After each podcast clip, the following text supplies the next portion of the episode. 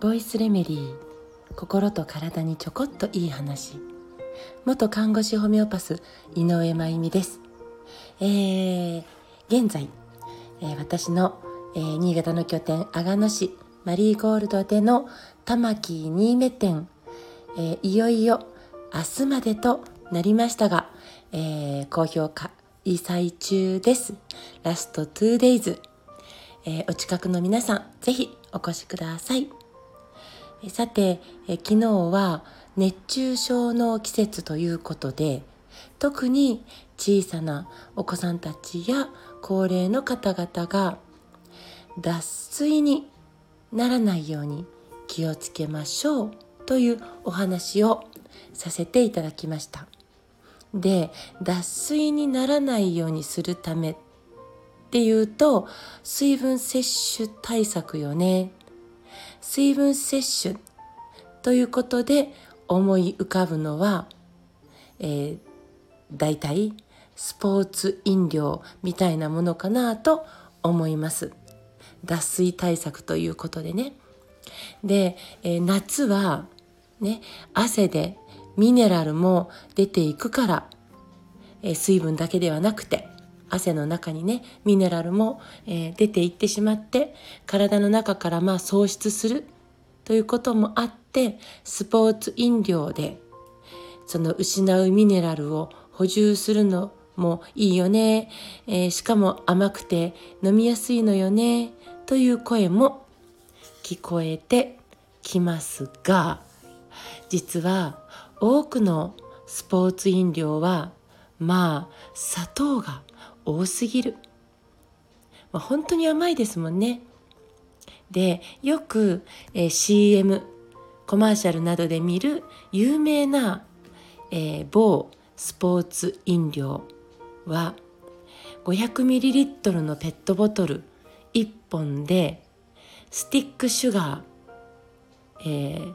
砂糖ですね。スティックシュガー11本分。11本分ですよ。ね、失っているのは、ねえー、暑くなると汗をかく、まあ、汗の水分と、えー、舐めるとしょっぱいですもんね。いわゆる塩分。なのに多くの糖分を入れてしまうことになりかねないです。夏だから暑いからという理由で、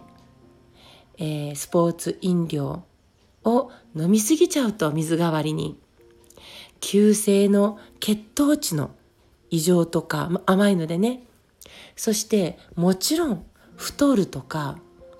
そしてそして虫歯とか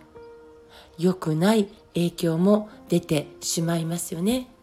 その上暑いもんでえアイス食べますとか、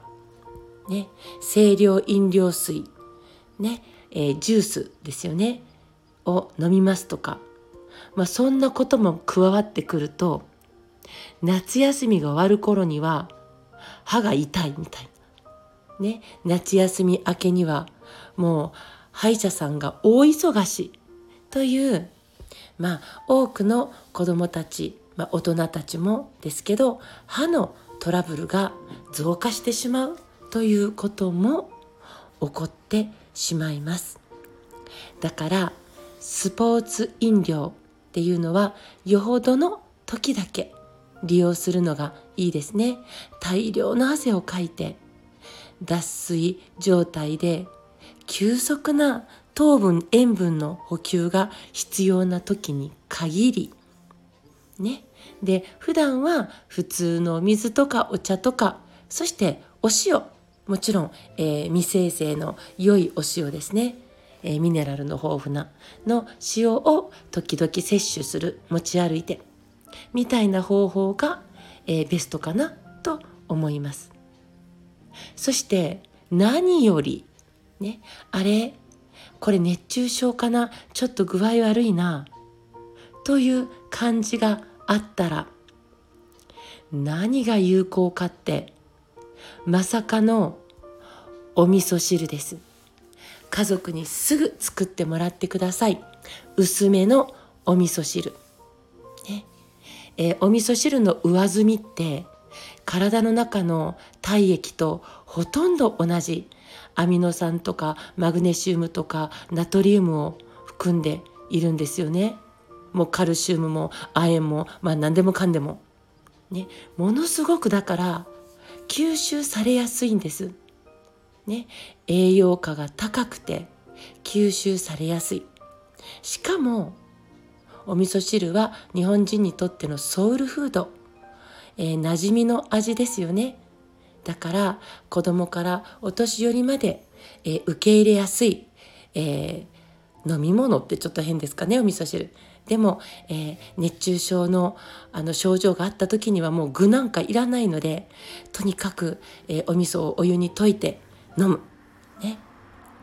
だから、え持ち歩くのはスポーツ飲料というよりは薄めのお味噌汁をジャーに入れてというのがこれからのトレンドではないでしょうか